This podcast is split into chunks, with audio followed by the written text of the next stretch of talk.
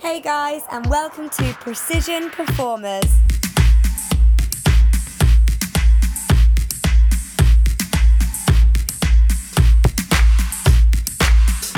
Follow our journey through opening a new business with all the things that went right and all the things that went wrong.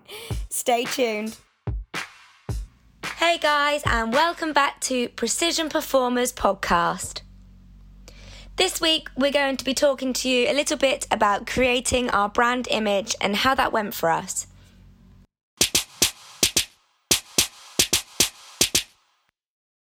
Of course, having a strong brand image is vital for your marketing.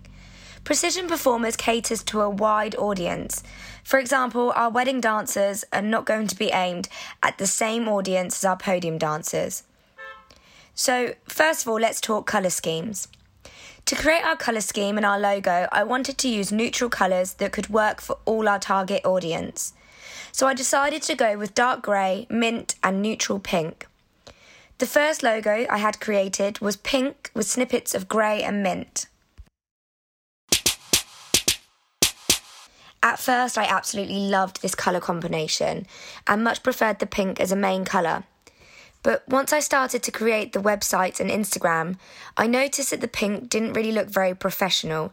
It looked very girly and amateur. And thinking about it, I thought it was catering more for the wedding and private parties rather than the podium and the music video.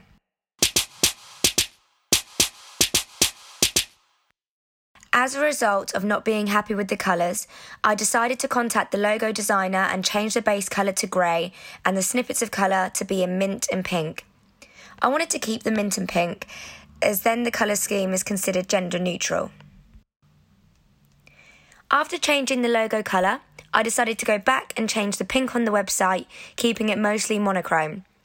Looking at lots of my competitors, such as Ultimate Event Dancers, it was clear that they were using this theme and it looked so sharp and professional. The issues that I've had with creating a brand image for precision performers that caters for all my target audience has made me realise that maybe the business should have different sections for each audience. According to Forbes, by clearly identifying target audiences, it becomes easier to capture someone's attention because their needs and goals are front and centre. If I don't branch out the business into separate branches, say for music videos and podium, and then weddings and private parties, branching the company out into separate sections means that I can focus on the target audience for each section. And then, of course, it becomes easier to capture someone's attention because their needs and goals are front and centre. So, starting the split um, between the branches, I looked at the image and social media of precision performers. I've decided that the website and Facebook pages are aimed more to the weddings and the private parties, whereas the Instagram focuses more on music videos and podium girls.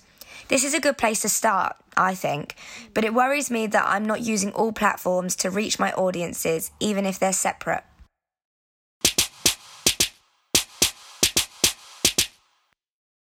Making it an easier experience for my target audience to find what they are looking for from precision performers. And it also makes it a bit more clear about what we sell as a business and who we're selling to. Precision Performers.